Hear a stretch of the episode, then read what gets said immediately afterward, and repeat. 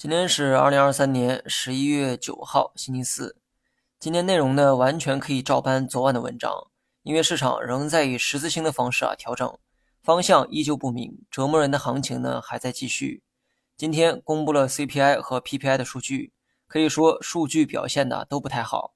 说实话，在数据公布之后，市场还能保持不跌的这么一个状态，这比我预期的要强势一些。我只希望接下来的信贷数据不要垮掉就好。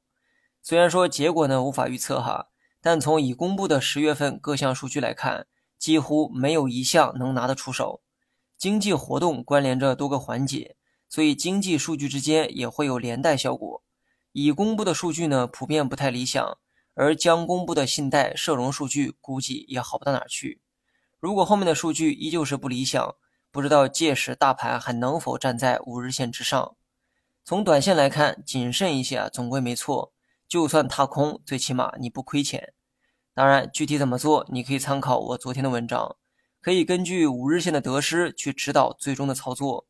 长线投资者可以继续持仓，尽量把目标呢放在明年哈。今年只是低位建仓的年份，国内的经济数据都喜欢同比去年的表现。今年的数据呢，普遍比较差哈，这意味着今年的基数啊会比较低，而到了明年，数据会与今年进行同比。